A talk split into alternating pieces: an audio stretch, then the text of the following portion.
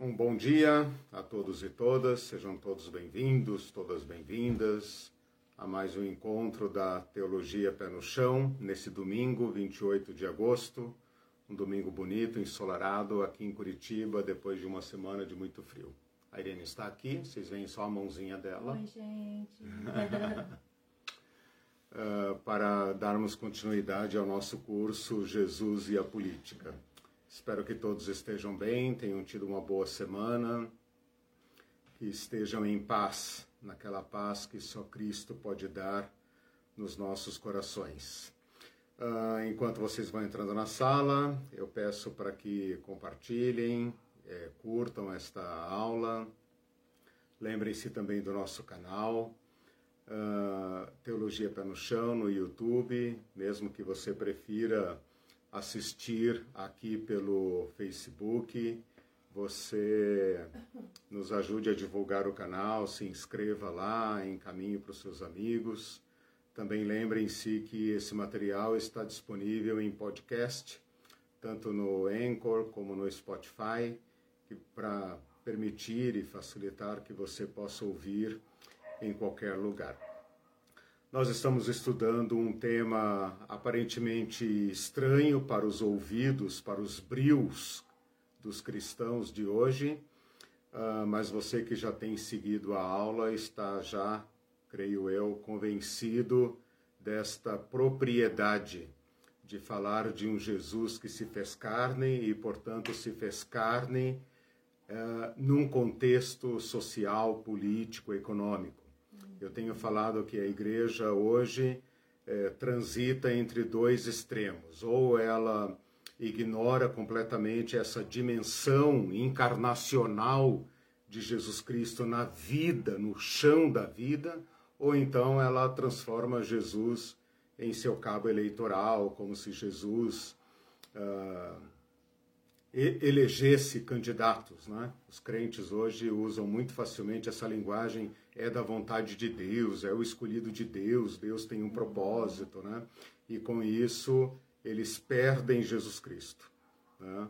E perdem também a sua responsabilidade política. Esse curso é para quebrar estes paradigmas, para mostrar o Jesus real, o Jesus do Evangelho. Não o Jesus que levita como se fosse um, um espírito, mas também não um Jesus que pode ser sequestrado por qualquer partido, por qualquer interesse dentro desse jogo da sociedade.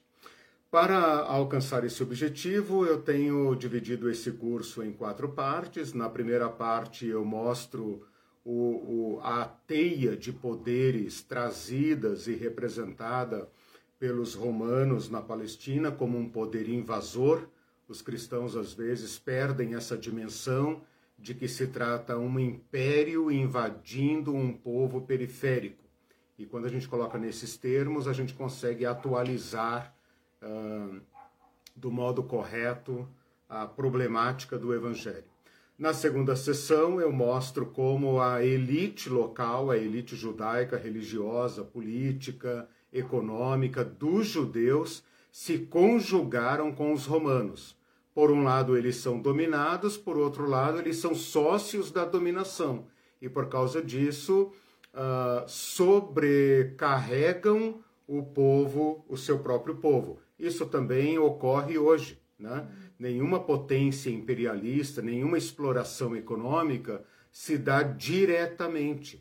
É uma estratégia recorrente dos países exploradores aliar-se ou às vezes até criar uma elite local, como aconteceu no Brasil, cria uma elite local para que essa elite local seja uh, a, sua sócia, a sua uh, conivente. Né? Então isso é muito comum, acontece, é uma estratégia de dominação uh, insuperável, né? recorrente.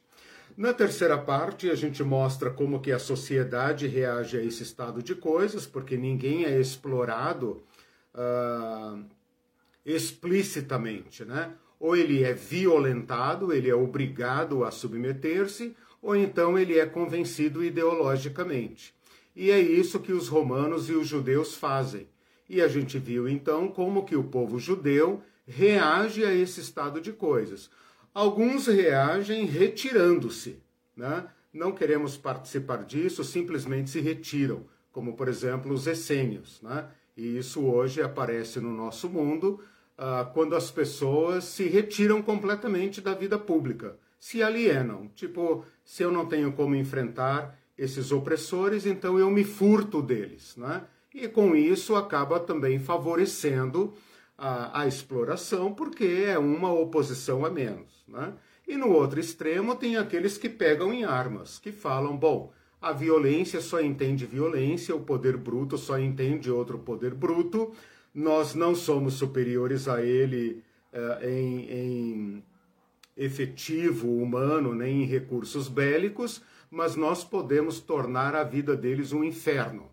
E então nós temos aí os zelotes. E dentro desse, desses dois extremos, né, da alienação e da violência, nós temos a, a sociedade distribuída, né, com as suas diversas formas de adaptação, uh, de sobrevivência, e aí nós estudamos aquelas questões da violência e da resiliência. Nesta quarta parte do curso, bom, tudo isso uh, espero que tenha deixado claro que o poder não é algo que uh, alguns têm, outros não têm. O poder não é algo, não é uma substância, não é algo que está localizado geograficamente num ponto ou numa classe. Todos têm poder. O poder é uma teia que envolve a todos. E dentro dessa trama de poder existe uma luta para concentrar poder e privar outras pessoas de poder. Se isso não fosse possível, não teria uh, dominação. Nesta quarta parte, então, que é, digamos, a parte principal do, do nosso curso, nós estamos mostrando como que Jesus, sem ser alienado e sem ser cooptado, ele não pode ser nem uh, uh, retirado desse mundo, senão não é o Jesus do Evangelho e também não pode ser sequestrado por nenhum dos grupos. Sequestrado, obviamente, no sentido figurado. Mas como Jesus então interage nesse mundo? Como Jesus pode ser o Verbo encarnado? Como Jesus pode ser o homem real, o homem da verdade, o homem do amor, nesse estado de coisas? E aí eu espero então que nós sejamos capazes de uh, seguir Jesus no nosso próprio mundo, com as mesmas uh, tramas, com as mesmas uh, violências, com me os mesmos desafios, nós sejamos capazes então de achar de novo, quem sabe, o caminho estreito de Jesus Cristo. Então, nessa quarta parte, eu tenho falado sobre uma teologia do poder, como a Bíblia encara o poder do mundo, o poder que nós conhecemos, o poder que nós construímos, o único poder que nós somos capazes de exercer, ou se não somos capazes de exercer, queremos exercer, porque nessa guerra de louco, né, uh, todo mundo quer um naco de poder, porque é a única forma de sobreviver. Né?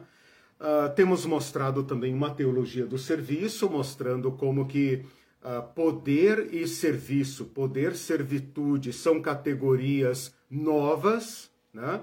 Uh, que só podem ser encontradas em Jesus Cristo.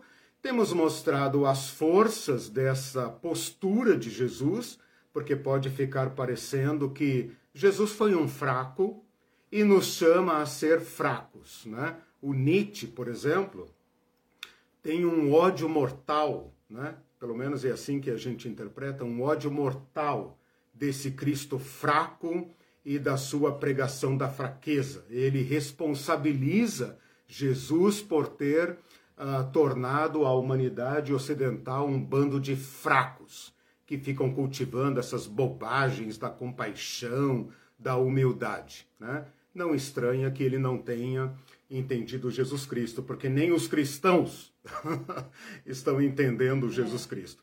Por isso, nós precisamos pensar sobre essa teologia a teologia do poder e a teolo... segundo né, o Evangelho e a teologia da servitude. E mostrar então as, os falseamentos, as falsidades do poder violento. Né? E justamente porque ele é falso, ele tem que ser violento. e mostrar, por outro lado, as fortalezas internas, a, a grandeza, a, a consistência do poder segundo Jesus. Por isso, na última aula, nós falamos sobre verdade, que desmascara o falseamento da nossa sociedade, e do amor, que encara e vence a violência. O máximo que esse poder dominador pode fazer, se ele não conseguir nos seduzir ideologicamente, é usar a violência. E como Jesus se defronta com esse estado de coisas no, na sua expressão máxima, que é o Império Romano, e nesse estado de coisas nos abre um novo caminho. O que eu passo a fazer a partir de agora e nas próximas duas ou três aulas vai depender de vocês. Ai, ai, ai. uh, nós vamos, a oposição já se manifestou aqui. Uh, nós vamos agora fazer aquilo que é, digamos assim, uh, o chão principal. Esse canal se chama Teologia Pé no Chão, né? O chão principal desta nossa uh, pesquisa, dessa nossa busca de Jesus Cristo, que é o quê? O estudo dos textos bíblicos, ou melhor, dos textos evangélicos porque nós vamos rastrear Jesus Cristo na sua prática e no seu ensino. O que Jesus falou, o que Jesus nos ensinou, defrontando-se com esses poderes, com o poder romano, com o poder dos judeus e com as reações populares, como Jesus não se furtou a esse estado de coisas, como Jesus pegou esse touro pelo chifre e o enfrentou e o venceu. Então, nós vamos fazer isso uh, varrendo os evangelhos para encontrar os textos aonde Jesus uh, nos ensina, nos instrui e nos dá exemplos de enfrentamento. Vocês podem pensar, caramba, será que Jesus enfrentou os poderes, né? Meu reino não é deste mundo, eu não tenho nada a ver com isso, como quem lava as mãos, né? Pilatos lava as mãos de um lado, Jesus lava as mãos do outro, dizendo: meu reino não é deste mundo, né? E isso gera uma confusão é, é, inominável, inominável, porque nos, nos uh, rouba do Evangelho. Bom, para dar início então a esse estudo bíblico né, estudo de textos bíblicos, mais especificamente textos evangélicos, eu escolhi um texto que é o texto de Mateus, capítulo 20, versículo uh, ah, 20 a 28. Então, ufa, quem estava com saudade da Bíblia, pensando, meu Deus, esse cara fala, fala, fala e não, não pede a Bíblia, né? A Bíblia está coçando aqui e ele não, né? Ah, bom, até agora eu falei da Bíblia. é, mas vamos lá então a um texto. Não é um texto único, eu poderia ter escolhido outro, mas eu tenho minhas razões para ter escolhido esse texto de Mateus 20, 20 a 28. E nosso objetivo hoje é estudá-lo uh, de cabo a rabo, direto e reto, né? para que a gente entenda a síntese a, a, aquele, aquele evento mais poderoso, mais concentrado, mais explícito do ensino de Jesus Cristo. Aliás, foram seus textos de É, são né? textos, né? textos que eu usei na minha pesquisa, tanto de mestrado como de doutorado, e ainda continuo pesquisando, e cada vez que eu leio, eu me sinto é, chocado, seduzido, perplexo. porque ele é um texto que nos captura. Né? Se você se propuser de fato a entender esse texto, você vai ficar preso nele, você não conseguirá sair dele. Né? A menos que feche a Bíblia logo, né? feche a Bíblia logo e fuja desse texto. Então pense é. bem se você quer assistir essa aula. Não, brincadeira, fica aí, senta aí, volta, volta, senta aí. E pode deixar as crianças na sala, é seguro. É seguro. Bom, gente, vamos lá. Mateus capítulo 20, versículo 20 a 28, é, deve ter um título aí na sua Bíblia, que é o pedido dos filhos de Zebedeu, Tiago e João, pelos primeiros lugares.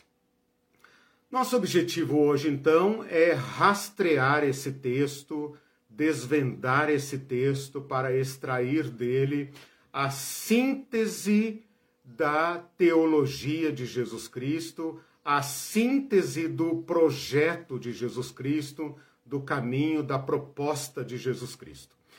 Uh, eu dividi esse texto em duas sessões, entremeadas por um elo, que faz a ligação entre a primeira sessão e a segunda sessão. Então, se você está com a sua Bíblia na mão, nós temos a primeira sessão, que é composta dos versículos 20 a 23. O que, que acontece nos versículos 20 a 23? Tem um diálogo restrito entre Jesus, uh, uh, dependendo do evangelho, envolve a mãe uh, de Tiago e João e Tiago e João. E João. Então, é um diálogo de um grupo menor dentro de um grupo grande, porque Jesus está cercado dos seus doze discípulos e de mais diversas pessoas que estão subindo para Jerusalém uh, para a festa da Páscoa. Então, isso é um diálogo privado, né? público, claro, né? Uh, as pessoas assistiram esse diálogo, porém, uh, dele participam Jesus, Tiago e João e talvez a mãe, né? já discutimos essas, esses detalhes. Na segunda sessão, versículos 28, 25 a 28, nós temos o ensino de Jesus. E esse ensino de Jesus contrapõe dois modelos. Ele fala exatamente assim: vocês sabem que no mundo o poder funciona assim, assim e assado. Não será assim entre vós. Pelo contrário, entre vocês será assim, assim e assado. E termina dizendo, tal como o filho do homem. Né? Entre esse, estas duas sessões, tem o versículo 24, que funciona como um elo de ligação. Que vontade de falar elo de ligação, né? Mas não pode. Então, elo, né? Porque elo já é ligação, né, professora? É. Elo, elo de transição, vai. Elo de transição, que faz o encadeamento, é. Que faz o encadeamento entre estes do, estas duas sessões. Então, recapitulando, do versículo 20 ao 23 é a primeira sessão desse texto. Eu tô, estou de quebra aqui ensinando a fazer estudo bíblico, porque essa é a minha tarefa desde sempre, né? É, a, aprender a lidar com o texto. Então, nós cortamos a partir do versículo 20 e vamos até o versículo 28. Por que cortamos a partir do versículo 20? Porque introduz um novo assunto. E por que vamos até o, cap... o versículo 28? Porque a partir do versículo 29 introduz um outro assunto, né? A cura do cego de Jericó. Depois vem a entrada triunfal em Jerusalém. Então cortamos do versículo 20 ao versículo 28. Quem estuda a Bíblia sabe que isso se chama delimitação do contexto. Depois nós vamos ver dentro desse texto como o texto está organizado, para a gente poder entendê-lo.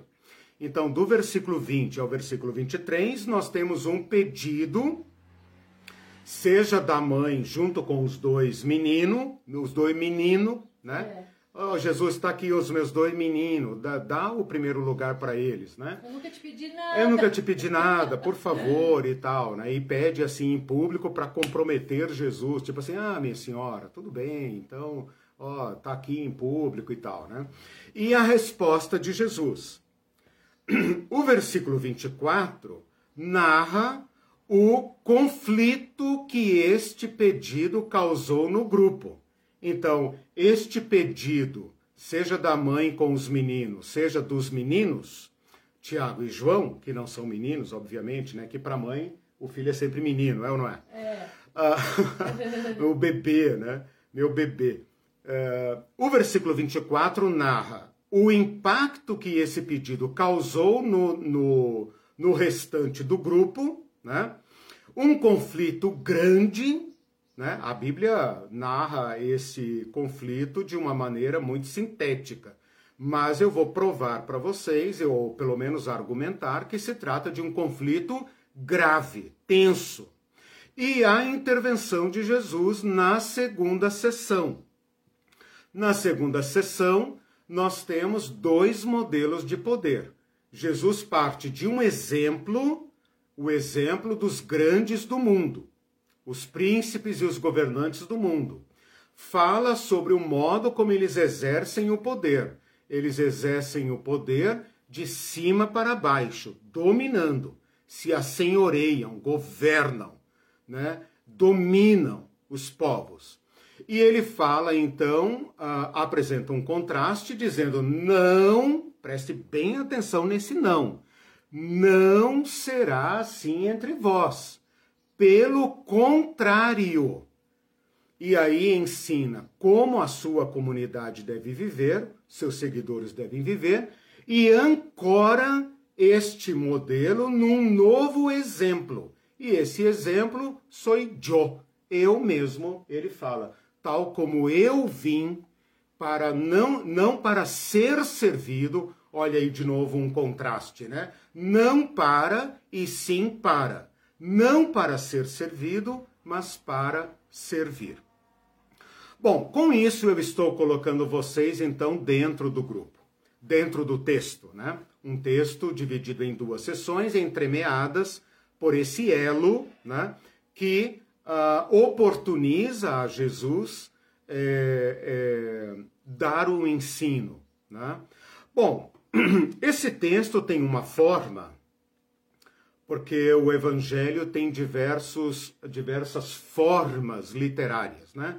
Tem a forma para contar um milagre, tem a forma para contar uma parábola, tem a forma para contar uma discussão, tem a forma para contar uma genealogia, tem a forma para contar um ensino, um sermão de Jesus, né? apesar de que Jesus não faz sermão, né? Quem gosta de sermão é a igreja. É Jesus e o Novo Testamento não tem sermão.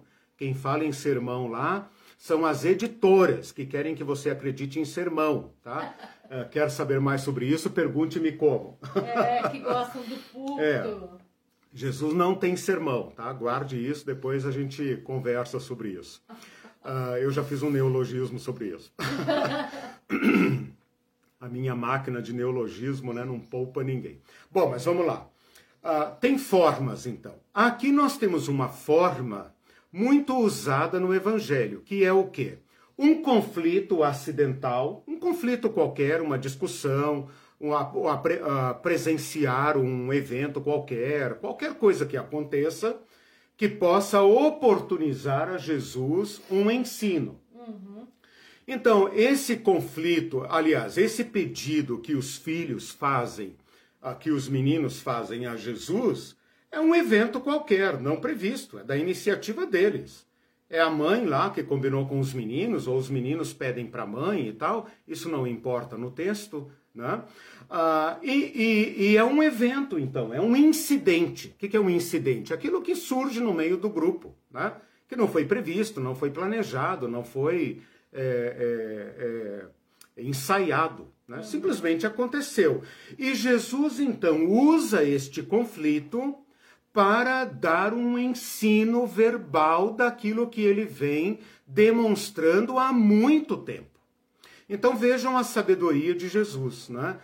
aproveita oportunidades, assim como o pai faz, a mãe faz, o professor faz, ou deveria fazer, né? Essa Paulo é Freire ensina, Paulo Freire. né? Isso.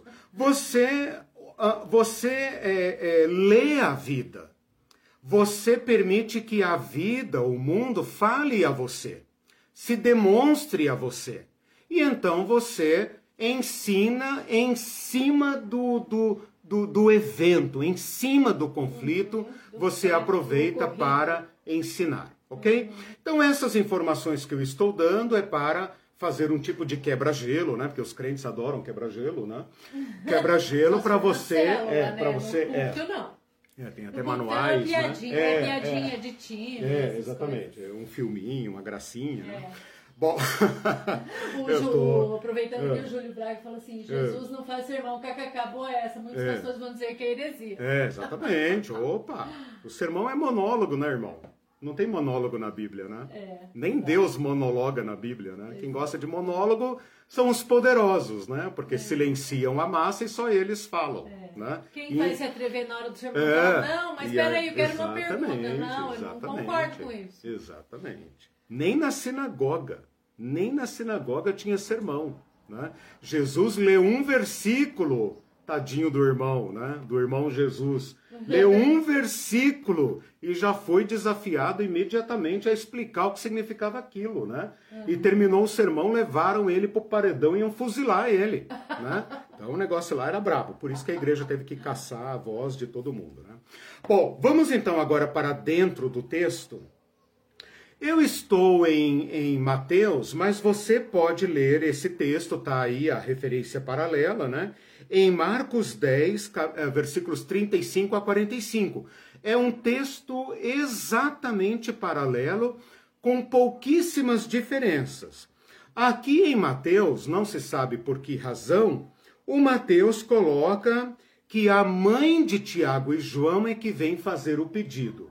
Marcos coloca que é Tiago e João que vem fazer o pedido. É um detalhe pequeno, sem muita importância, porque de qualquer maneira ah, sendo a mãe que vem falar por eles ou junto com eles e tal, não importa, o interesse é deles. Então, aqui em Mateus, diz assim, no versículo 20, que a mulher veio, se prostra diante de Jesus, não é adoração, tá? Não é adoração aqui. O assunto aqui é político, é bem profano, tá? Se prostra diante de Jesus porque reconhece nele a véspera do poder. Se você olhar no contexto posterior, você vai ver no capítulo 21 Jesus entrando em Jerusalém e sendo aclamado como rei. Então, essa mulher, se diretamente ou indiretamente, mexeu os pauzinhos bem rapidinho.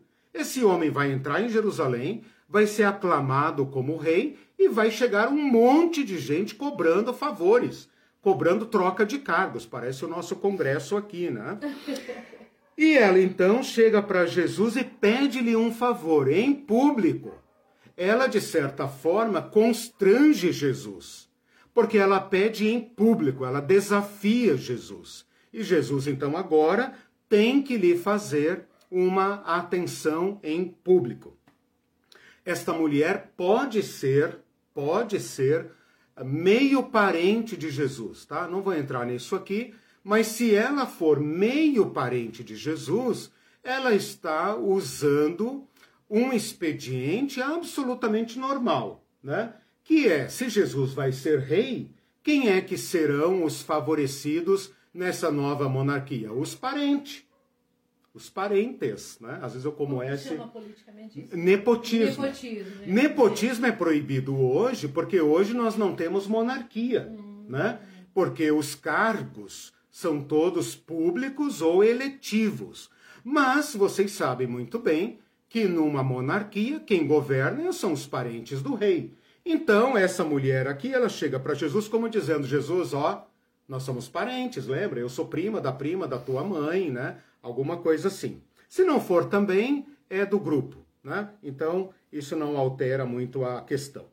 No versículo 21, Jesus pergunta: O que você quer, minha senhora? E ela responde, bem singelamente, né? Típico da mãe interessada no futuro dos filhos, né? Manda que no teu reino, eu tenho certeza que você vai ser rei, por isso eu estou prostrada diante de você, né? Manda que no teu reino, não é céu, tá, irmãos? Não leiam além do que está escrito aqui, tá? No teu reino, ele não vai entrar em Jerusalém, não vai ser aclamado como rei, é política, tá? No teu reino, estes meus dois meninos se assentem uma à tua direita e uma à tua esquerda. Antes que vocês perguntem, direita e esquerda aqui, não tem nada a ver com a política moderna, tá bom? Direita e esquerda na política moderna é uma coisa da Revolução Francesa, que tem aí seus 200... Não cita versículo é. bíblico para falar de direita e esquerda, pelo amor é, de Deus! Exato, os crentes chegaram nesse nível de analfabetismo, né? Direita e esquerda aqui tem a ver com lugares de honra, os dois primeiros lugares, né? É. Normalmente, sentar-se à direita, sentar-se à esquerda, era quase que mandar igual o rei, como se fosse um José do Egito, como se fosse um Daniel na corte de Ciro. Quer dizer, alguém que vai estar ao lado do rei para dizer, uh, para dar conselho, para influenciar um alto, um alto cargo, né? Os principais, obviamente. Jesus então responde: Ó, oh, meus queridos, vocês nem sabem o que estão pedindo.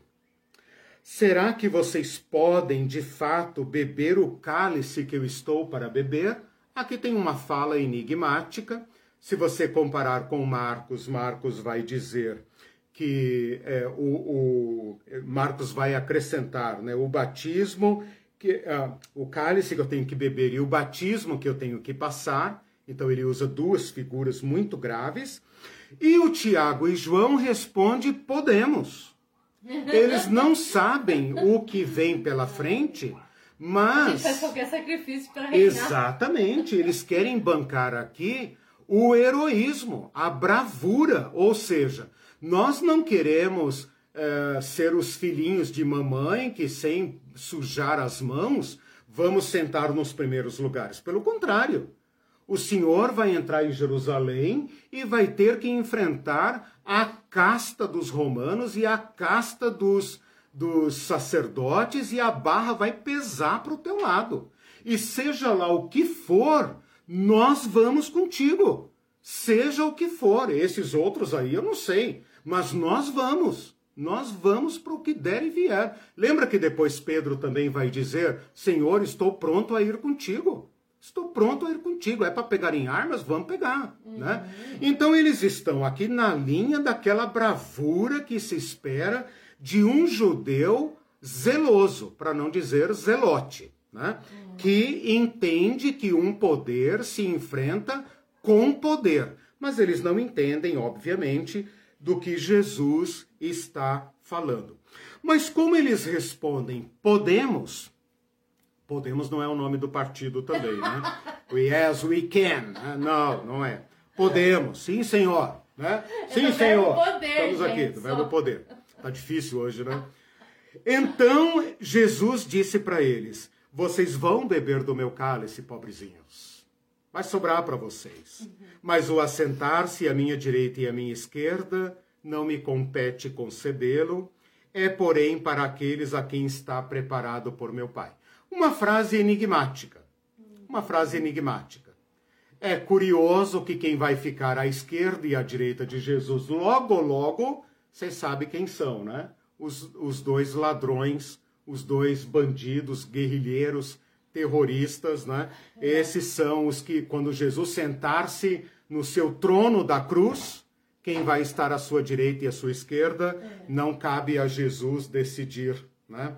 Ou então, se Jesus estiver se referindo de fato ao seu reino, ele está dizendo: todo mundo vai sentar à minha direita e à minha esquerda, seus mané.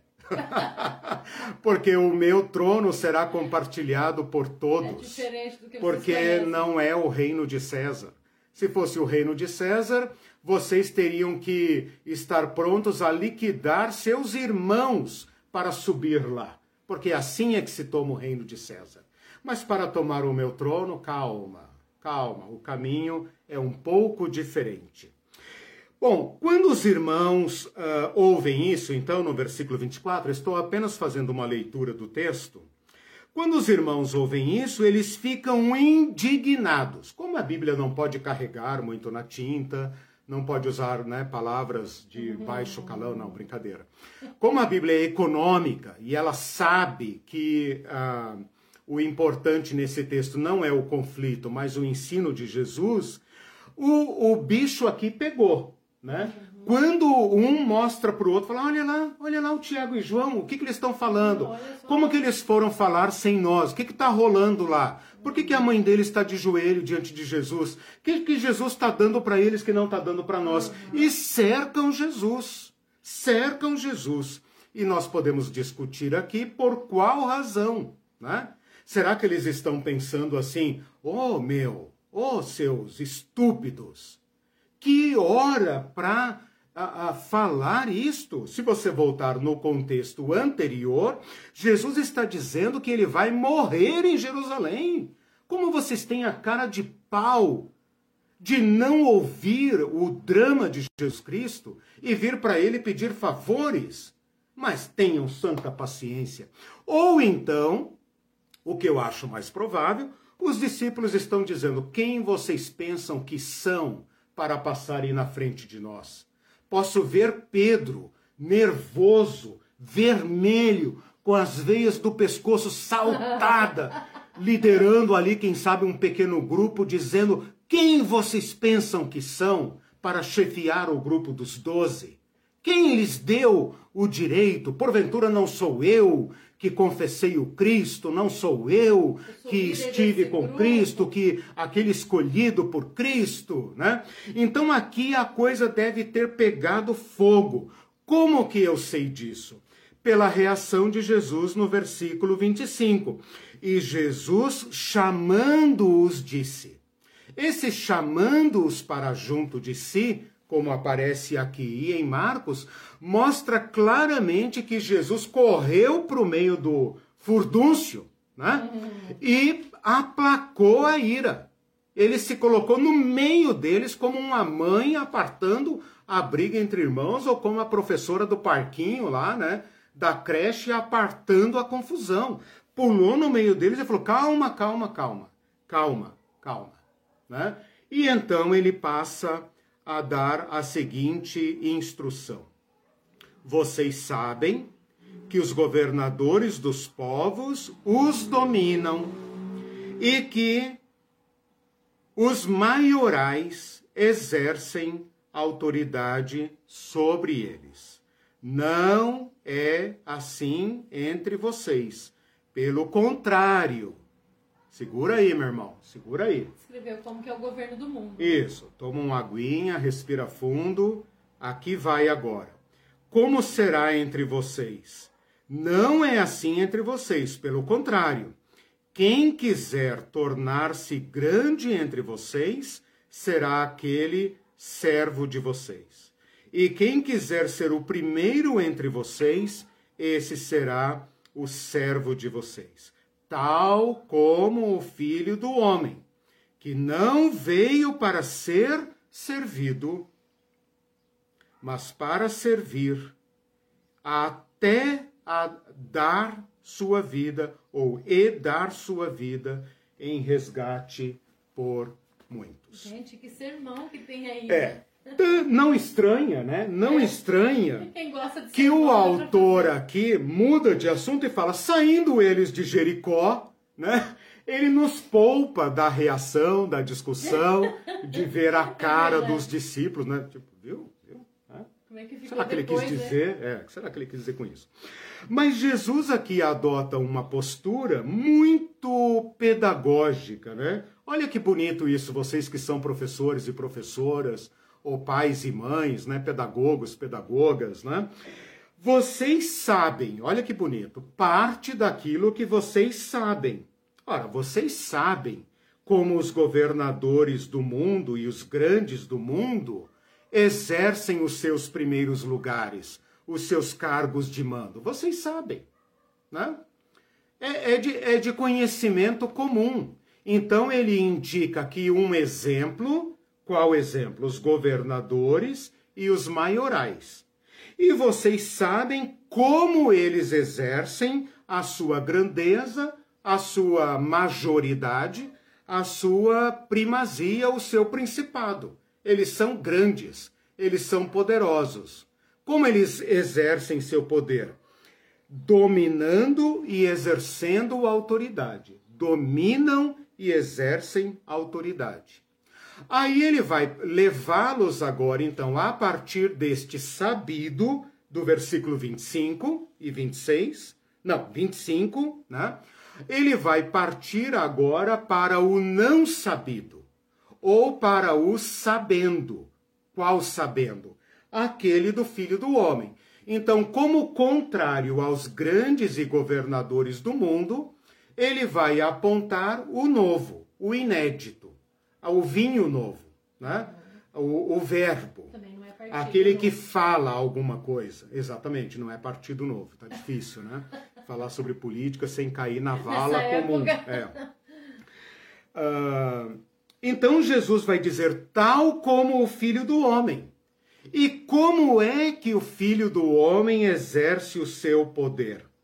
Tornando-se servo de todos, tornando-se escravo de todos, recusando o modelo dos grandes, que é ser servido, todo mundo que assume um cargo pode ser um mequetrefe, desculpa, é, porque eu já fui chefe de sessão, pode ser um nada de uma portaria ele já tem direito a um cafezinho na mão a mais do que a servente que limpa o pátio. É. Né? Você bota um uniforme, um crachá no sujeito, ele já tem direito a alguns privilégios. Uhum. Né? Ele tem direito a uma vaga especial, um estacionamento especial no parque da igreja, ou uma, uma uhum. cadeira especial reservada, ou sei lá o que. Ele tem direito a alguma coisa. O filho do homem não ele veio para buscar o menor, o último, e é a partir de lá que ele começa a servir. E esse seu serviço é sem medida. Por quê? Porque se tiver que custar a vida, como custou, o servo não para e não cede à violência, não cede ao estilo dos grandes, não adora Satã, não cogita das coisas dos homens, não busca o favor dos grandes, mas está disposto a perecer na mão dos grandes sem ceder a eles. Bom, o que, que nós fizemos até agora? Nós fizemos a leitura do texto, né? E eu vou dar uma paradinha aqui, um freio de arrumação, porque agora, então, nesta aula e na próxima, porque eu não vou forçar aqui uma corrida, porque esse texto é magistral. Esse texto vai nos demandar um certo tempo. O que eu fiz até agora é um método de estudo bíblico que você pode usar na sua casa. Você ah, seleciona um texto, você vê onde ele começa, onde ele termina, depois você vê a coesão do texto, a coerência do texto, como o texto está organizado você faz perguntas para o texto, você vê o que está acontecendo no texto, você pode até lembrar uma ou outra passagem que ilumina o texto, como por exemplo, comparar com Marcos, comparar com Lucas. Lucas narra a mesma lição, porém em outro contexto, muito interessante.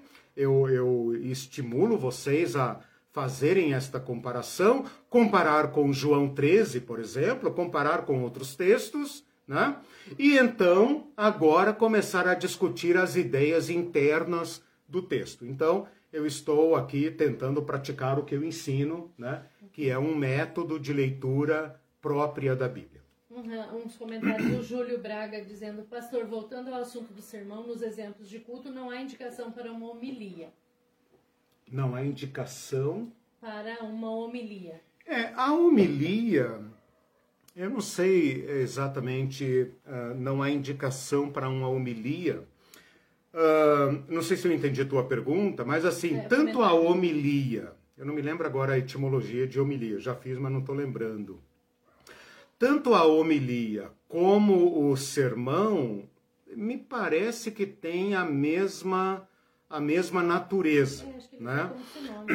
O, a, a minha a minha a minha crítica, a minha crítica a, a, ao sermão é que ele se tornou um instrumento de poder, simples assim. Uhum. E ele é um modo de dar voz a um ou poucos, poucos que podem usar a palavra, versus centenas e milhares de ouvidos que estão definitivamente silenciados. Né?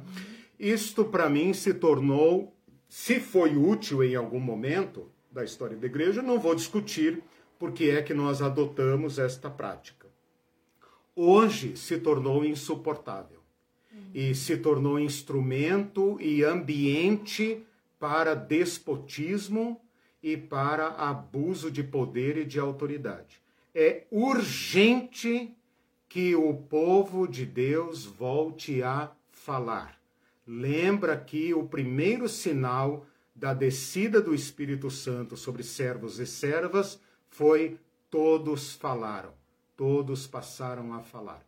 Então a comunidade de Jesus Cristo tem que recuperar a voz, porque a voz é um mandato de Jesus Cristo diretamente a cada um e cada uma. Darei poder e autoridade, visões e sonhos a todos, até ao meu servo, minha serva, velho, velha, jovem, jova, crianças, todos, todos podem falar. Como os donos das vozes não vão ceder espaço, cabe aos silenciados dizer: Eu falo em nome do Senhor.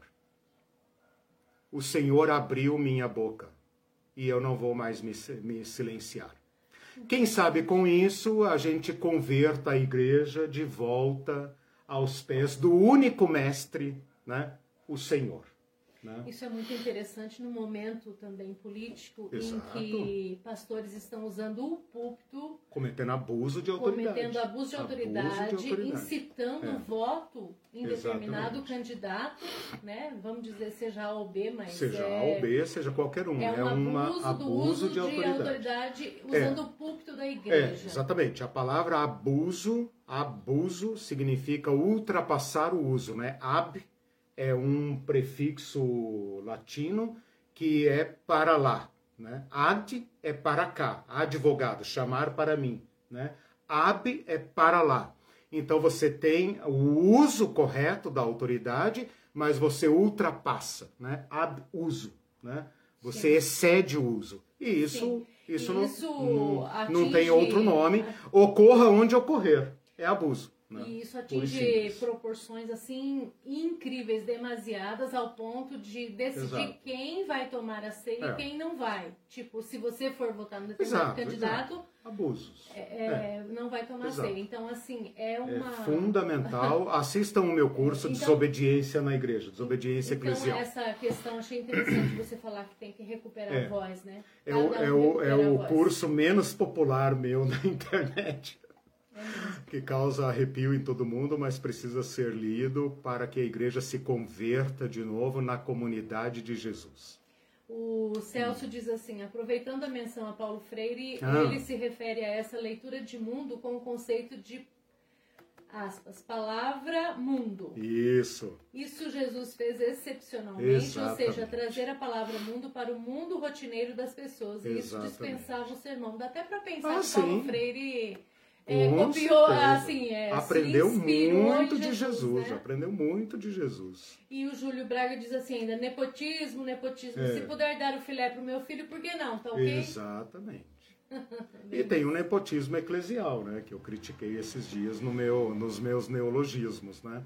A dinastia pastoral, né? Então vocês vejam que o poder não tem limites. O poder não tem limites. Por isso que Jesus fala: "Vocês sabem como os grandes governam". Ora, é só olhar para o lado, né? Mesmo nós aqui que vivemos numa democracia, num Estado democrático de direito, olhe como as pessoas governam. Bota um uniforme no cara, bota um crachá nele e diz que ele subiu um passo na hierarquia para você ver imediatamente como ele vai governar. Né? Por isso eu tenho dito para vocês que poder não é algo que está lá, lá em Brasília, lá na sala do chefe, lá não sei aonde, lá no púlpito, não.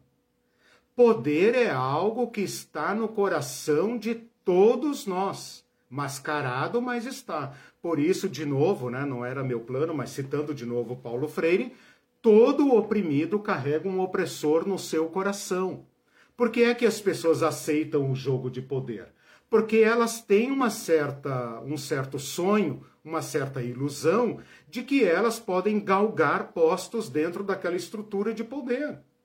Né? Esses dias eu li um irmão na internet falando sobre as comissões de, de como é que é de escolha de pastores, né? O jogo de poder que é, mas é claro, é poder, cara.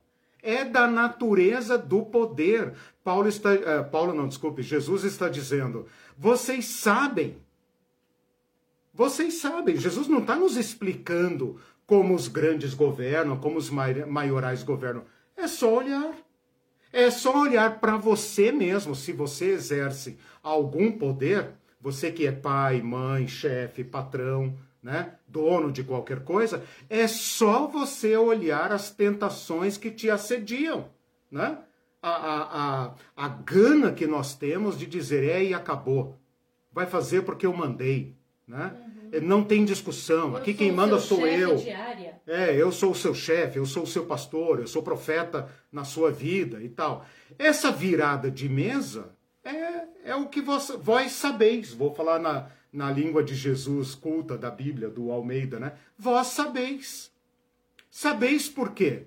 Porque todos nós estamos imersos numa estrutura de poder, ou não? A tua família não é uma pequena, uma pequena, um pequeno império?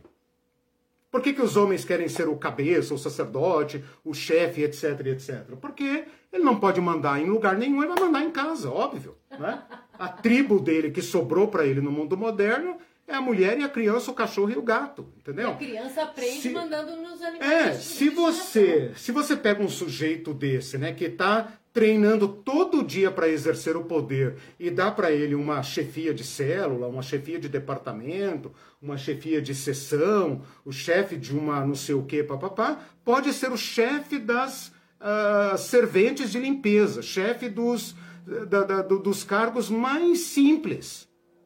Ele o fará de modo coercitivo, violento, abusando. Por quê? Porque vós sabeis e é importante é, notar que isso está dentro de nós. Por que é que nós sofremos o poder dos outros?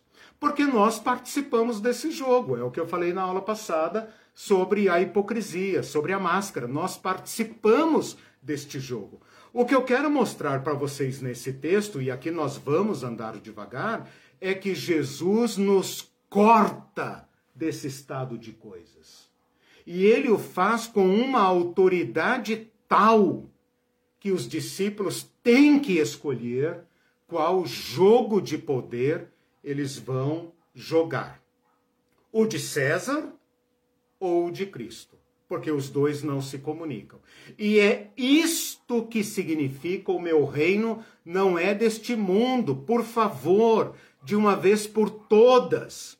O que Jesus está dizendo com o meu reino não é deste mundo é o modo como eu atuo não é como o de César. A, a, maneira como nós nos relacionamos, a maneira como eu andei no meio de vocês, não nasceu deste chão.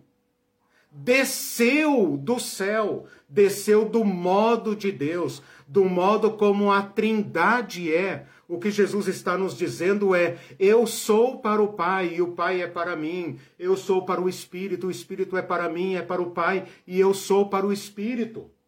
Mas a crentaiada, não satisfeita, fala que a hierarquia é, a, a trindade é hierárquica. Eu considero isso uma blasfêmia, me desculpem, os divergentes, né? me desculpem os antagonistas aí, os divergentes, né? Eu considero, pelas minhas leituras do Evangelho e pelo Cristo do Evangelho, que imputar hierarquia à Trindade é, é soa blasfemo, para mim, tá? É, para mim, soa blasfemo. Você pode discordar de mim livremente. Mas a Trindade revelada em Jesus Cristo é aquela que um é para o outro. Um é para o outro tão, tão, tão que não há palavras que são um. E Jesus nos chama a ser um Como é que nós podemos ser um na pirâmide, meus irmãos? O, o, o amor é o contrário do poder. Faz tempo que eu quero citar essa frase aqui e hoje ela surgiu. É, não vou espiritualizar, né? não vou espiritualizar, mas hoje ela, ela, ela me caiu aqui oportunamente. Esta frase é de um pastor teólogo chamado Carl Jung. Não, brincadeira, não é pastor nem teólogo, é um pai da, da, da psicologia, né? um dos grandes Jungista, né? Carl Jung né? Carl Jung, em português, né? Ele fala o seguinte, né? Ele, ele teve muita interação com religião, foi um dos mais, né? É, interessados na, na, religião, pelo menos como fenômeno e etc.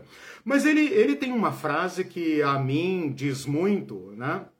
Depois eu posso até dar a referência bibliográfica dele, da, da frase. Ele fala o seguinte: o contrário do ódio, o contrário do do poder. Peraí, deixa eu lembrar a frase. O, o contrário do. O contrário do ódio deveria ser o amor, pela lógica. O contrário do ódio. O contrário do amor. Desculpe. A frase veio, ô oh, Senhor, ajuda aí. Ainda bem que eu não espiritualizei, tá vendo? o contrário do amor deveria ser o ódio. O contrário do amor, pela lógica, deveria ser o ódio. Ou você ama ou você odeia, né? Uh, ame ou odeie. Né? Uhum. Mas, segundo ele, o contrário do amor é o poder. E para ele, um exclui o outro. Onde há poder, não há amor. Pense na profundidade disso. Como esse cara conhecia a alma humana e a natureza humana. Onde há amor, não é necessário poder e onde há poder, o poder exclui o amor. Por isso, o amor aos superiores é sempre suspeito. E por isso, até as famílias, o casal, por exemplo, é chamado a ser um, que significa o quê? Amar-se ao ponto de ser um. Para ser um, tem que excluir a hierarquia. Porque na hierarquia não há amor. Por isso o pastorado se tornou uma profissão desalmada, né? Por isso as pessoas reclamam, todos reclamam, por isso o mundo se tornou esse mundo do ódio, uhum. porque é o mundo do poder. Mas Jesus veio nos trazer um outro caminho, o caminho do amor, que foi o tema da nossa aula passada. Uhum. Né?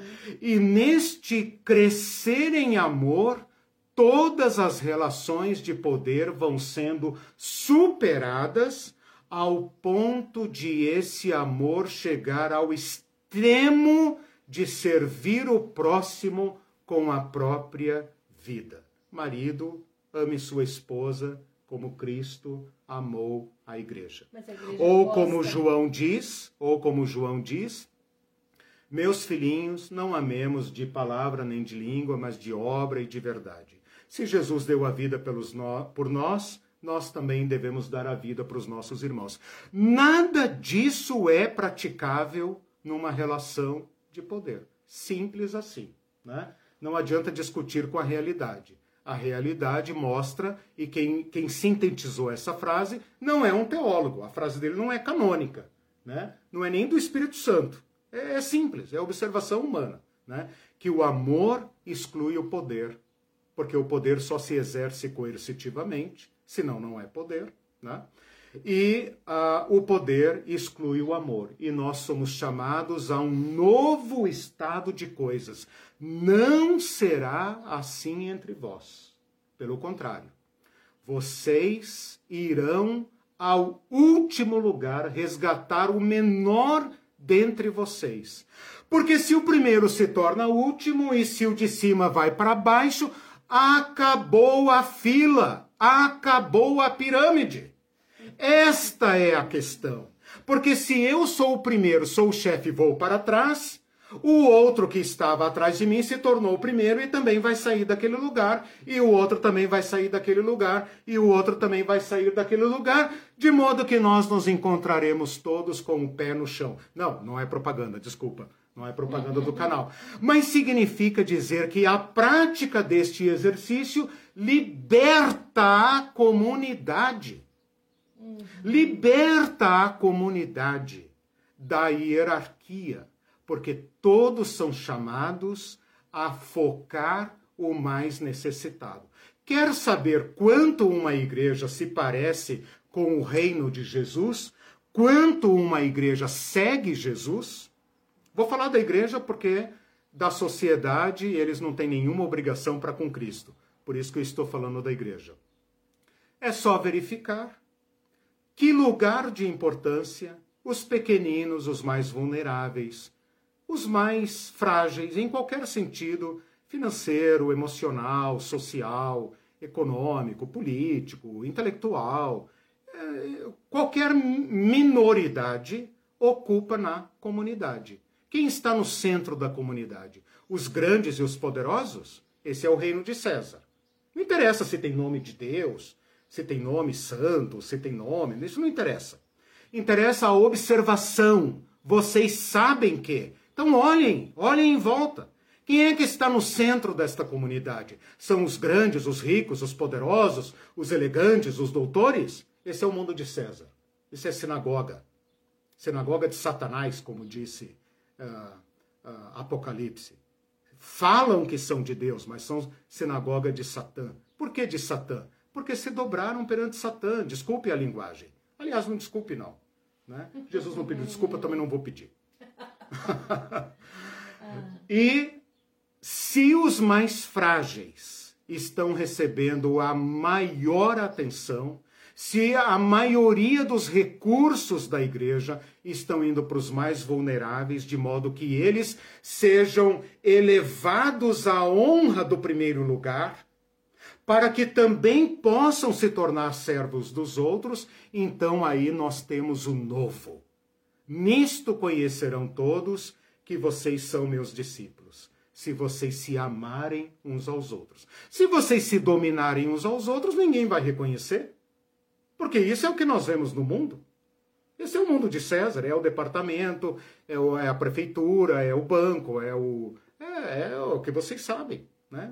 É, como é que é? Obedece quem pode, como é que é? Manda quem pode, obedece quem tem juízo, é isso. Né? Uhum. Jesus está nos dando um caminho assim. Não será assim entre vocês. Não será. É um não categórico.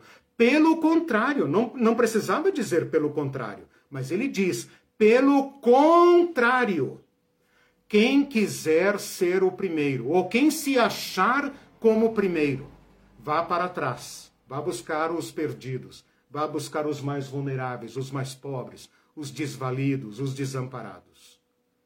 Coloque-os no primeiro lugar, para que eles também entrem na dinâmica de buscar os outros, de buscar os outros, de buscar os outros. O que, que o Senhor vai encontrar nessa comunidade? Não tem fila. Porque se todos vão para trás, não tem fila. Ninguém nunca vai ocupar o primeiro lugar, nem o último lugar. Por quê? Porque a dinâmica do Cristo, a dinâmica do Espírito de Cristo governa esta comunidade. Né? Tal como o Filho do Homem. Tal como o Filho do Homem. Quem é o Filho do Homem? Aquele que vocês querem servir. Por que vocês querem servir Jesus? Porque se nós servirmos a Jesus, nós vamos ocupar um lugar especial no reino dele e nós também seremos servidos. Por isso nós queremos o Cristo poderoso e queremos servir a ele. Ó oh, Senhor, quando foi que tivemos com fome? Se nós tivéssemos com fome, nós teríamos te dado pão. Nós queremos servir o Cristo, claro. Mas Jesus está dizendo: não. Quando você fizer aos pequeninos, vocês estão fazendo a mim, porque é lá que eu estou.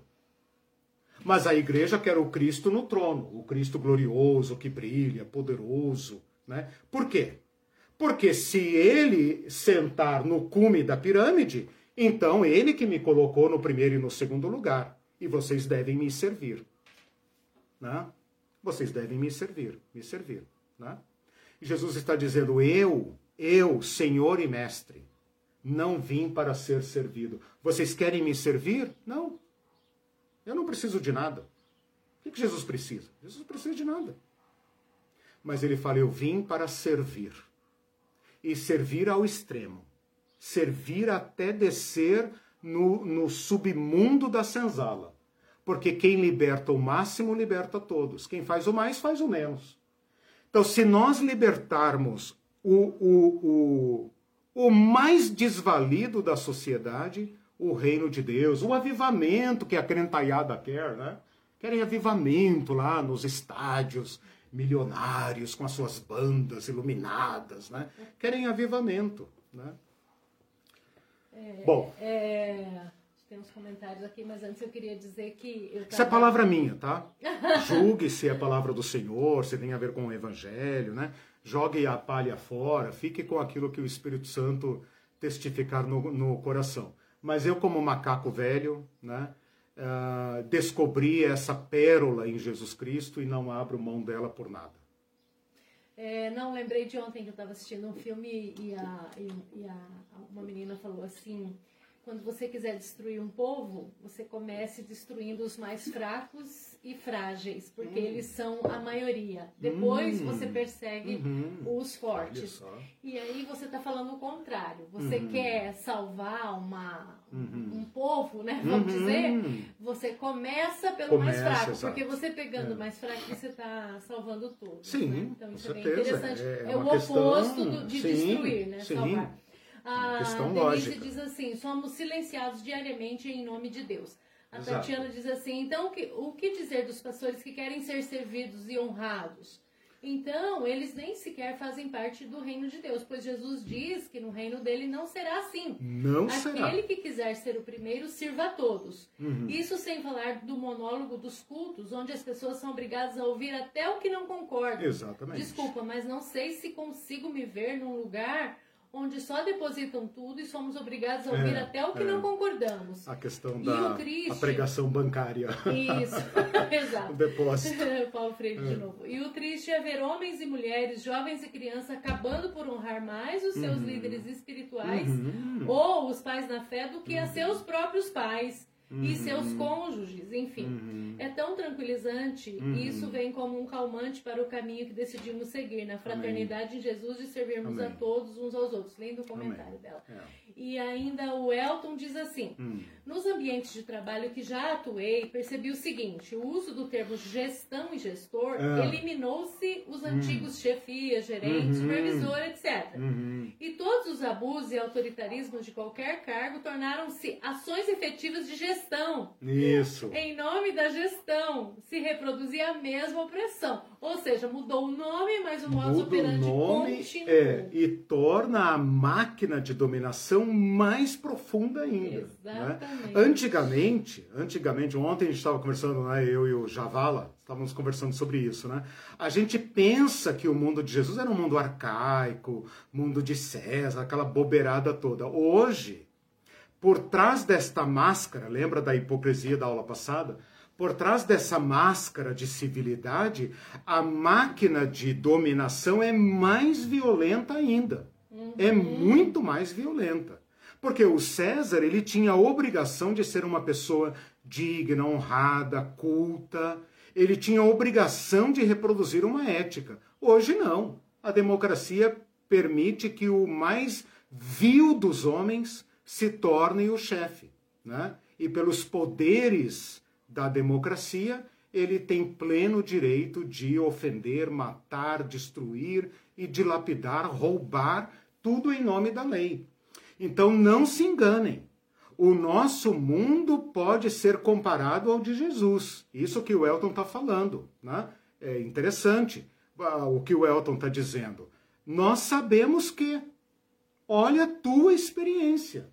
Olha como funciona a tua igreja, olha como funciona a administração pública, olha como funcionam as Eles empresas. Mudar os nomes é? vai, vai mudar. O... No organograma, né, é. Elton? No organograma, nos cursos de gestão, nos coaching, né? É tudo lindo, maravilhoso. Você uhum. é, como é que é? É, colaborador. Ah, é, que eles né? falaram. Colaborador, associado, associado não sei o quê. Tudo lindo e maravilhoso. Nas entranhas, nas entranhas, né? É uma máquina de moer carne, de destruir uma guerra cega. Né? Uhum. E a gente pensa que na igreja o poder é exercido de uma maneira angélica. Meu pai, que fugiu desta máquina muito rapidamente, porque não era, era mineiro e não era bobo nem nada, percebeu muito antes que todo mundo as entranhas do sistema, ele nos falava algo que eu tenho ouvido durante toda a minha vida. Vá assistir uma reunião de obreiros.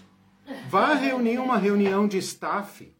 Não ouça esses homens e mulheres no púlpito onde eles estão fantasiados de homens e mulheres de Deus. Vá, vá numa reunião administrativa. Vá numa reunião de bastidores. Lá correm coisas, exatamente, correm coisas que as ovelhas nem sonham. Ora, irmãos, por que as coisas são assim? Porque é da natureza do poder. Você pode colocar o homem mais santo, a mulher mais santa dentro da estrutura. Ou a máquina vai destruí-la, tipo, mas esse homem, essa mulher era tão humilde, ele era um coração, não sei o que, agora não tem mais. Claro, você coloca ele dentro da estrutura. Vou dar um exemplo aqui universal, né? não da Igreja Universal, mas um exemplo universal, que é o Papa Francisco. Né? O Papa Francisco, não vai entrar no mérito de discutir teologia, nem qualquer coisa dessas, mas o Papa Francisco conseguiu construir uma reputação de um homem humano, caridoso, fraterno, né? A própria imagem dele, que parece aquele vovozinho né, simpático que pegaria né, a família e tal, ah, passa para nós esta imagem, né? Diferente do alemão, né? Do Bento XVI, que era mais assim, né? O Papa Francisco passa essa ideia. Mas ele sofre oposição dentro da própria máquina, né? Por quê? Porque o Vaticano é uma hierarquia, talvez a maior e mais a, a, a, a engessada hierarquia da história da humanidade. É. Então você pode colocar lá dentro o homem mais santo. A hierarquia não combina com isto. E o desafio que Jesus está colocando aqui para nós é o seguinte: vocês estão obrigados, obrigados a produzir famílias e comunidades dentro da dinâmica do reino de Deus. Pode dar o nome que quiser, mas suas famílias suas relações humanas, a maneira como você se relaciona no trabalho, na família, na igreja, no público, e você está obrigado a reproduzir relações fraternas e relações humanas. Significa dizer então que agora eu vou ser o idiota de todo mundo? O bobo útil? Que todo mundo aproveita e monta, e explora, e bate, e estapeia, e explora e eu não faço nada? Não. Porque o filho do homem me comprou desta máquina. Tal como o filho do homem que veio dar sua vida em resgate. Resgate. Resgate não é uma palavra teológica, se tornou teológica por causa de Jesus mas a palavra resgate significa comprar escravos. Comprar escravos. Jesus Cristo nos libertou dos poderosos, de todos eles. Dos pais abusadores, das mães abusadoras, dos patrões abusadores, dos governos abusadores, de, da sua própria tentação de ser um abusador. Jesus nos liberta da hierarquia. E nos liberta para sermos despóticos? Não. Nos liberta para sermos servos. Mas então agora o outro se tornou meu senhor? Não. O outro se tornou alguém a quem Jesus também libertou. Jesus libertou a todos. Portanto, todos podem ser dignos do nosso amor e do nosso serviço. Uhum. Posso ler mais alguns comentários? Sim, claro. É... Na próxima aula a gente retoma esse texto, uhum. tá? Porque hoje nós fizemos assim um voo panorâmico. Eu quero agora aprofundar o texto, porque nós temos que tirar daqui uh, o princípio chave do reino de Deus. E antes que eu me esqueça, né, não pensem em Jesus Cristo como dando ordens para a igreja. É para o reino, é para a sociedade. Porque é muito fácil agora qualquer um de vocês ou qualquer um que me ouvir falar assim: ah, tá, entendi, né? O mundo é o mundo, a igreja é a igreja. Jesus está falando para a igreja. Não! Jesus não está falando nada para a igreja, aliás, Jesus nem fala em igreja. Uhum. Jesus fala em reino. E reino se contrapõe a reino. Meu reino não é deste mundo. Porque o meu reino tem outra dinâmica. E César não entende. Né? Para entrar tem que se converter. Então são novas relações humanas. Né? Claro que deve começar na igreja, obviamente. Essa é a única tarefa da igreja: reproduzir o reino de Deus. Mas é nossa obrigação levar isso para o mundo. E o mundo vai estranhar. Né? Uhum. Diga. Tá, deixa eu ler uns dois ou três. Sim, pode comenta. ler, pode ler. É... A Sica diz assim, Sica Xavier, a igreja nunca foi a casa de Deus. Hierarquia e exclusão faz parte da política organizacional. Mulheres caladas etc. É. Depois você comenta. Tá bom. Ele não consegue fazer E o Gilberto diz assim: essa condição de poder, honra e destaque, uhum. achei interessante uhum. esse comentário dele. Uhum. É claramente demonstrada em milhares de igrejas nas quais pessoas se assentam nos púlpitos, se assentam nos púlpitos atrás do, do pregador. Uhum. Sim. Aquele pessoal sim, que fica ali atrás. Sim. E os que ficam na frente, esse ele não comentou, eu estou hum. completando, ficam em filinhas também na frente. E a gente, quando faz as reuniões do, presenciais do Liberta, a gente coloca círculo, né? Tivemos essa E uma vez a gente foi num lugar que não dava para fazer círculo, gente. E daí ficou um atrás do outro. E a pessoa que foi uhum. dar a palavra, o Bebeto, uhum. reclamou, reclamou. Falou, não tá parecendo. Gente, tá parecendo um culto isso é. aqui. É, é, normal de igreja. O Liberta não é assim, porque fica uma mesa, uhum. gente, no meio. É, as coisas que as pessoas trazem. E ali isso. em volta daquela mesa é. que a gente continua comendo, a gente vai conversando uhum. sobre as coisas de Deus Isso. e na última vez foi uma leitura orante onde todo mundo Isso, participou. Então, muito diferente, né? exatamente. né? Né, Elton? É, o Elton tá aí. Perguntem pro Elton depois sobre, a leitura orante, a, leitura orante em que todos é podem legal. compartilhar. É, aí o, o Celso diz assim: a máquina, que tem mais a ver com hum. o comentário da Sica, a máquina de dominação é sutil justamente por usar sermão isso está em aspas. Uhum. Sermão, avivamento, uhum. homem de Deus, uhum. mulher de Deus, homem consagrado, mulher uhum. consagrada. Uhum. A hierarquização está presente em outros vários termos. Uhum. Porque se existe mulher e homem consagrado, existe o não consagrado. Claro, né? claro. Ah, nos bastidores, essa gente luta por causa do poder sobre. Exatamente. Que você diz que não poder existe sobre. na Bíblia poder sobre. É só quando é sobre é, Só sobre o mal. Só sobre, sobre demônios, os é. dois exemplos. Isso. E começa no lar. O homem é o guarda-chuva espiritual da mulher, o filho, o irmão é guarda-chuva uhum. espiritual da filha, uhum. irmã. Uhum. E um, você esqueceu, Celso, Celso, sacerdote do lar. Sim. Eu ia dizer que os uhum. crentes gostam tanto de uhum. hierarquia que também no lar eles colocam como homem como sacerdote, né? Exato. Então Exato. essa é, é uma forma de, de preservar e a Denise diz assim: para conhecer uma pessoa, dê dinheiro e poder a ela. Exato. E o... poder e dinheiro são sinônimos aqui nesse caso, né? Sim. Dinheiro e poder, né? E o Júlio Braga falou uma coisa bem hum, interessante hum. também. É alguns líderes podem fazer o que querem, pois são como Ciro, ungido de Deus. Gente, não é o candidato, é Exato, Ciro lá é do... Ciro, Ciro o grande da Pérsia. O grande da Pérsia, né? Porque daí se você for o escolhido de Deus, uhum. mesmo que você seja meio malvadinho, uhum. mas faz uhum. parte do, é. do plano de Deus, né? É. Então, o fato de a igreja, os irmãos, né, ao longo da história, terem entendido esse texto como uh, exclusivo da igreja, uh, vigorou durante muito tempo, mas logo, logo gerou a hierarquia. E com quem a igreja aprendeu a hierarquia? Com o Império Romano. Né?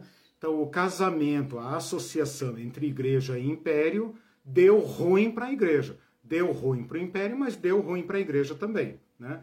Porque a igreja nunca mais se libertou, mesmo a reforma protestante não foi capaz não teve como fazer a reforma eclesial. Né? Esta, em grande parte, uh, tudo que vocês falaram corresponde à organização interna de toda a igreja. Né? Por quê? Porque está consagrado, para usar um termo né, que vocês usaram, está consagrado no nosso meio a hierarquia religiosa eclesial, que nós herdamos do catolicismo, que herdou do Império Romano, que é o clero e o laicato. Eu proíbo, com a autoridade que me foi dada, não, brincadeira. Que é nenhuma? É, que é nenhuma. Mas eu proíbo. Não, não posso proibir, né? Não. Mas eu exorto firmemente, agarrando cada um pelo pescoço, proibir, né? Que vocês nunca mais usem a expressão leigo e clero. No, eliminem do vocabulário, porque ao eliminar do vocabulário você vai eliminando da ideologia, é. né? da coisa que está aqui dentro, porque nós geramos aquilo que está aqui dentro. Né? O cara sai de uma igreja porque está revoltado, vai para outra igreja e funda outra igual. Por quê? Porque está dentro da cabeça uhum. dele. Só que lá ele é o líder. Principal. E lá ele é o líder, exatamente. Às vezes ele sai de uma igreja porque aqui eu não tenho poder, eu quero poder, então é, eu vou para lá porque lá eu lá, né? Aqui eu sou só mais um um na, na, fila do pão, né? Uhum. Sou só mais um na fila da ceia. Ai, eu odeio né? essa fila do pão. é, é odiosa. Mas lá eu vou ser alguém ungido, porque eu mesmo me unjo e etc, etc. Tudo é uma guerra de poder. Mas eliminem do vocabulário o clero. Essa palavra, não eliminar o clero, por favor, não matem ninguém. Eliminem a palavra. Eliminem essa questão, não, eu não sei nada porque eu sou leigo. Eu demorei a fazer isso. É, não vai cortar o vídeo nessa. Eu estou falando isso nas aulas sexta-feira. Não vai colar, cortar o vídeo nesse, nesse ponto, miserável, né? Vai, vai me, me causar problemas aí. Mas eu tenho feito, e foi, foi difícil para mim, porque eu sou formado em teologia e eu já fui pastor quase consagrado. Né? Eu quase cheguei na cúpula do poder, graças a Deus não cheguei. Né? Fui liberto antes da, da consagração. Mas como eu tive essa experiência de ser o consagrado, ungido e etc., né? Uh, eu, eu, eu olhava o, os não iniciados, aqueles que não tiveram imposição de mãos, que não foram ordenados, que não tinha ata, que não tinha, tá, essa coisa errada toda, como assim? É um leigo, né? É um leigo. Eu descobri que essa é uma linguagem política. Como assim política, Eliseu? É da igreja. É uma linguagem política. Porque a igreja é um ente político. Ela tem todos os ingredientes de, um, de uma instituição política. Ela tem tudo que qualquer instituição política tem, inclusive distribuição de poder. E quando você fala o clero, né? A clero é uma palavra mais católica, mais formal, né? Mas eliminem ideologicamente esse termo. Para quê? Para que cada um de nós que exerce um cargo na igreja o faça como dom e como serviço, para que aqueles outros que não dispõem dos mesmos carismas sejam todos elevados à posição igual, para que quando nosso Senhor nos procurar, nós sejamos todos encontrados no serviço como ele serviu até o fim. Então, façam de suas posições, de seus dons, de suas habilidades, um serviço ao próximo. E parem de se referir a si mesmos como leigo, né? Tipo, ai, ah, me ensina isso porque eu sou leigo. Ah, eu sou leigo nessa área. Não, porque eu sou leigo. Eu não sei falar, eu não sei perguntar, eu sou leigo, né? Eliminem, por favor, esta expressão porque ela vem da cultura política eclesial, mas ela não está presente no uh, Novo Testamento.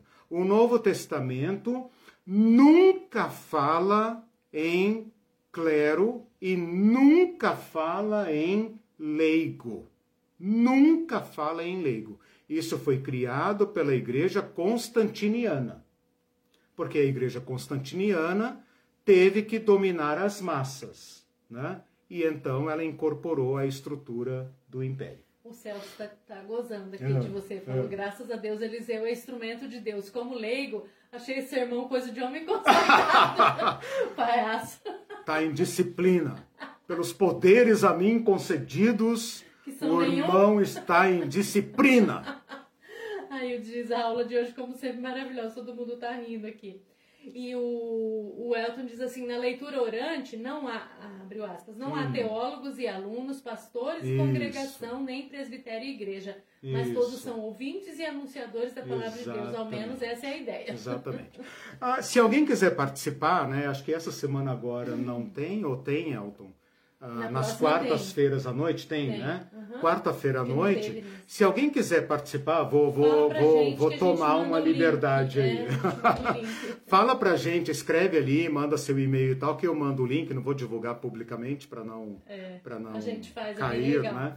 Mas para que vocês tenham uma experiência né, com o nosso querido irmão Elton, que tem nos conduzido nisso, tem nos servido. Né? O Elton é um exemplo de servo. Né? Tem servido a nossa comunidade com tanta dedicação, nos guiando né, nesse, nesse, uh, nessa disciplina espiritual. Né? E eu tomo a liberdade de falar aqui do Elton, por quê? É, é, é um, é uma pessoa uh, tecnicamente instruída, né, doutor em teologia, uh, que pertence ao clero formal de uma igreja histórica, né?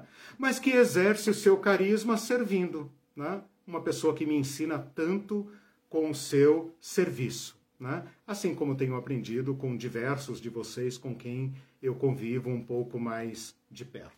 O Elton diz assim: desculpe, professor Eliseu, mas não resista à piada. Se você é. chegou perto de ser ordenado, é. você é quase clero ou super leigo? Gente, na verdade, ele só foi, é, esqueceram de falar o nome dele, de tão organizado que era. Graças a Deus, graças. Não é ele só foi, não foi ordenado porque Não, mas isso, isso abriu para mim o caminho da libertação. Né? Isso abriu para mim o caminho da libertação. Né? Tem uma frase do Lutero, se alguém puder, por gentileza, coloque aí, eu devo ter anotado em algum lugar, mas agora eu não vou procurar o Lutero, ele coloca esse paradigma, eu acho que eu anotei aí em alguma outra aula, mas o Espírito Santo não me lembrou, não, brincadeira. Tudo bem, não, não é... é uh, uh, eu não lembrei, mas é uma frase muito clássica, acho que até no título de uma pequena obra do, do, do Lutero, se alguém tiver aí, coloque, se não, depois eu coloco, que o Lutero, eu vou terminar a aula, vou caminhando para o encerramento com essa fala do Lutero, ele fala o seguinte, o cristão é livre de todos, ele é completamente livre de todos e não está obrigado a ninguém. O cristão é servo de todos e está obrigado perante todos. Estou, uh, é mais ou menos assim a frase, a lógica é essa. O cristão é livre de todos e servo de todos. É um paradoxo que não tem sentido dentro da hierarquia. No mundo de Satã, no mundo de César, no mundo do império, não tem sentido. Ou você é livre ou você é escravo. Não tem sentido. Ou você manda ou você obedece. Cada um, cada um no, no seu lugar na fila do pão, né? Cada um tem ali o seu lugar na fila do pão, a hierarquia que vai até lá embaixo. Se você está embaixo, é porque você merece estar aí, você não trabalhou, você não estudou, aquele discurso todo que nós temos. Né? Quem está lá em cima, ganhando seus milhares e tal, é porque merece, é porque não sei o quê, é porque é homem de Deus e tal, papá, papá. Tem toda uma teologia imperial para dar sustentação a esse estado de coisas. E se você defrontar esse sistema, esse sistema te agride. Não tenha dúvida disso. Não tenha, não tenha dúvida disso. Né? Se você se movimentar para dizer eu sou livre em Cristo, as correntes aparecerão e os donos do poder vão ficar ensandecidos para te prender de novo. Né? Mas o Lutero, então, um monge que havia feito seu voto de obediência a um sistema rigidamente hierárquico, né? teve esta compreensão o cristão é livre de todos e se faz servo de todos. É um paradoxo que não tem sentido no mundo de César. Se você quiser uh, uh, entrar na carreira do poder dentro da hierarquia, esqueça isso. Mas se você se, se reconhecer resgatado por Cristo, se você reconhecer que Cristo desceu até onde você estava e lá o libertou, você se autoliberta. Você se, se reconhece livre. Porque os senhores não vão te libertar. Os senhores não vão te libertar. Quem te liberta é o servo Senhor. O Senhor é que te liberta. Você é que tem, é que, tem que reconhecer-se livre. E agora, livre para ser um déspota, livre para agora dar uma banana para todo mundo e dizer: agora vocês vão ver com quem estão falando, você terá se tornado um outro César. Agora você se faz servo de todos. Por quê? Porque você é livre. Só o livre pode servir. O escravo não pode escolher servir. É sua obrigação servir. E ai dele se não servir. Só o liberto, só o liberto pode fazer de si, prestem muita atenção nisso, torne-se uh, o vosso servo, faça-se o vosso servo. Não é uma ação que você sofre por parte dos grandes. É você que se coloca lá. Por que você se coloca embaixo? Porque você é livre. Porque você é livre. Há um só Senhor. Se Jesus tivesse dito agora vocês vão para baixo. Ele teria apenas invertido a pirâmide, né? Ah, eu não sei se o Elton passou por isso ou o Celso, mas existem aí, desde aquele livrinho do monge e o executivo, né? Existe aí os coach nessas nesses seminários de treinamento, existe aquela coisa da pirâmide invertida, né? Então você tem a pirâmide, né? O chefe está aqui em cima e os peão estão aqui embaixo. E aí vem essas novas escolas, essas novas teorias de administração que falam, não, é o contrário, né? O seu cliente está aqui em cima, o cliente interno está aqui em cima. E o presidente agora é que está lá embaixo. O presidente está lá no seu super gabinete, lá no último andar, na cobertura, mas é porque ele é servo de todos. E todo mundo fica, nossa, que lindo, né? Pagam milhares de reais para o coaching dizer que agora o presidente é o, o, o cume da pirâmide, mas porém invertido, né? Se vocês procurarem na internet, vocês vão encontrar isso. Eu não me lembro o nome desse autor, mas o monge, o executivo, uh, fez fortunas aí, né, para o líder, claro, e para os coachings, né? Mas tudo continua mais opressor do que antes, depois que a onda passa. Se Jesus tivesse dito: Você quer ser grande? Vá para o fim da fila. Você quer ser o primeiro? Vá para baixo, ou vice-versa, né? Ele teria apenas invertido a pirâmide. Você queria ser o chefe e queria ter um monte de gente servindo você, né? Deixa eu levantar minhas mãos aqui. Você quer ser o chefe e um monte de gente servindo você. Ah, engraçadinho. Aqui no meu reino não é assim, não. Aqui no meu reino é invertido. Agora você aqui embaixo, pastor da igreja, chefe da sessão, não sei o quê, agora você vai tomar na cabeça de todo mundo. Não, não é isso que Jesus fez. Jesus, se tivesse feito isso, teria apenas invertido a pirâmide, mas a lógica da dominação continua a mesma. Agora, são muitos dominando sobre poucos. Não teria mudado nada. O que Jesus faz é a destruição da pirâmide. Agora, cada um é dirigido para o outro. Então, Jesus destrói a pirâmide e coloca agora todos no mesmo chão. E agora faz, e agora diz: Você agora está liberto dos poderes. Vá ao teu próximo e sirva-o sem medo.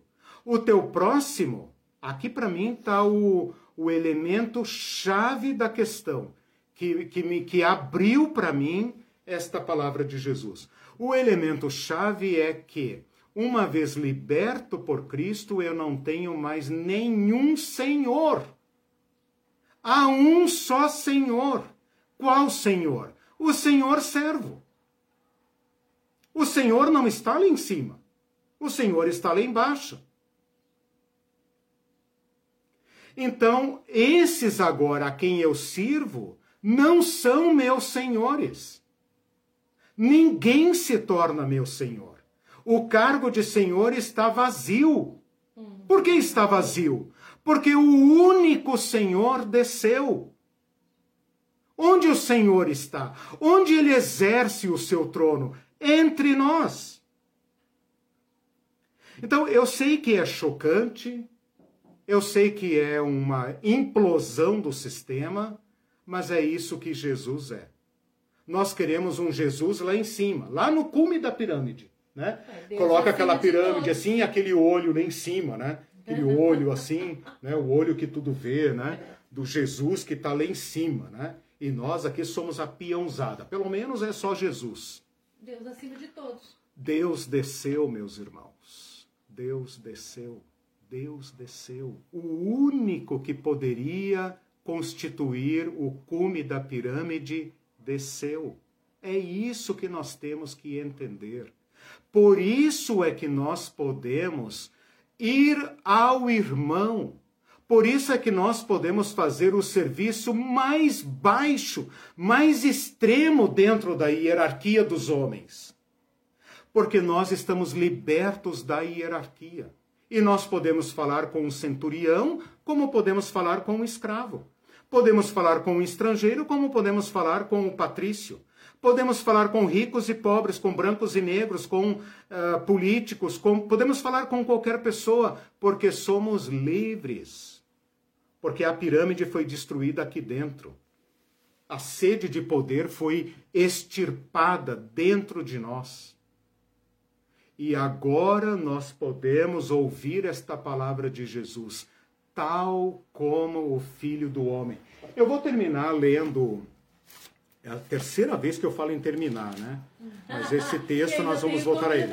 É, tá, tudo bem. Mas deixa eu ler a versão de Lucas, que está em Lucas 22, versículos 24. É, surge ali uma discussão sobre quem é o maior, quem é o menor, e Jesus fala assim: mas vós não sois assim, pelo contrário. O maior entre vós seja como o menor, e aquele que dirige seja como o que serve. Pois qual é o maior? Quem está à mesa ou quem serve? Lembra que eles estão tomando a ceia. Que Jesus está servindo o pão, servindo o cálice. Portanto, Jesus é o garçom. Jesus é o garçom. A gente nunca pensa nisso, né? A gente pensa numa mesa comprida em que Jesus está no meio, na posição de liderança. E daí tem quem está à direita, quem está à esquerda. Assim, é, né? quem pintou, quem pintou os quadros da ceia tem a hierarquia na cabeça, né? Sim. né? Mas Jesus aqui é o garçom, é o escravo. Em João ele lava os pés. Em Lucas ele é o garçom e ele pergunta: Ora, meus filhos, meus queridos, qual é o maior? Quem está à mesa ou quem serve? Porventura não é quem está à mesa, ou seja, vocês? Não são vocês que estão sentados na mesa? Pois no meio de vocês eu sou como quem serve. Onde está o Senhor? Onde está o Senhor? Ah, está no trono da glória de Deus. Que trono, irmãos? Que trono? Que trono foi esse? Que João fala Pai, glorifica o teu filho, glorifica o teu filho. Agora chegou a hora de ser glorificado o teu filho. Que glória! Por isso que ele pergunta para Tiago e João: Acaso vocês querem mesmo? Vocês querem mesmo sentar no meu trono? Não, vocês não têm ideia. Talvez sobre lá um, um caldinho do meu trono para vocês, mas, né? E todos eles morreram, nós sabemos. Últimos comentários. Não falo mais nada, fechar. beleza? o Júlio diz assim: Eliseu, eu ouvi dizer ah. que certo líder que já foi bispo, depois apóstolo, agora evoluiu para pai apóstolo, Exato. chegou a patriarca e agora está Exato. planejando ser rei. Oh. Claro, claro. Ótimo, é a lógica do poder. Ótimo exemplo. É a lógica da, do poder. Da, de é. como funciona o mundo. E né? pode se chamar servo. Pode usar o título de servo, não tem problema. Mas vai continuar agindo como César. Para ser mais enganador ainda. Né? Aquele que usa o título divino para se tornar déspota, esse é pior do que César. Uhum. Né? A Marlene falou: sempre eu tive pavor daquela ideia de um povo sentado atrás do pastor no púlpito. pois é. É para mostrar que depois do pastor são eles que existem. É. Né? Mas pelo menos eles têm, eles têm um clero extenso, né? E as nossas igrejas limpinhas, cheirosinhas, né? Que não tem. Que só tem um lá em é, cima, é, né? E, e ninguém pode subir lá. Tem igrejas que mulher não pode subir, né? Discutem se mulher pode subir, não pode subir. Coisa a coisa está é. nesse nível, né? Se mulher pode ser pastora, não pode ser pastora, quer dizer, estão presos na hierarquia. Se você é. tira a hierarquia, você vê que o problema desaparece. Nós estamos discutindo o que mesmo? Estamos discutindo o serviço. É isso. O Silvio diz assim, belo sermão, Eliseu. As pessoas têm que aprender que quem manda é Deus por meio de seus servos. Gostando, né? Ô, gente, deixa eu falar sobre a reunião de é. quarta-feira. Várias pessoas tá. ficaram ah, interessadas. Tá. Então, gente, é assim: é uma reunião de compartilhamento, de oração Isso. e tem a leitura orante, mas é tá. de uma hora, precisamente uma, uma hora, hora. Exatamente. Porque senão o programa Isso. corta a gente. Então, Isso. Então é, uma hora. Isso. E aí, quem quiser. O, o Elton que se vire aí para é... gerenciar uma reunião grande. quem quiser, daí. Deixa o e-mail. Deixa o e-mail, porque a gente não. Essa não é live, é, assim, não é não aberta. É online, aberta, é, né? É então é só mais é, pela plataforma. A gente... É, a gente não abre para não correr riscos de ser, de, de sofrer uma invasão. Tal, mas é bacana, é bastante compartilhamento. Tá. Então. Uh, o Elton que se vire aí para organizar a é, reunião. E, e quem está nos assistindo hum. e, e, quer seguir com a gente ao vivo, daí, gente, é na sexta-feira tem aula às 8, Eu né, às 20 e uhum. no domingo às 10 horas. Isso. Tá bom? O Beleza. José Elton perguntou. Tá. E a Miriam disse: excelente aula, conhecimento compartilhado. Legal. Obrigado, gente. Bom Legal. domingo. Na próxima aula a gente continua esse assunto.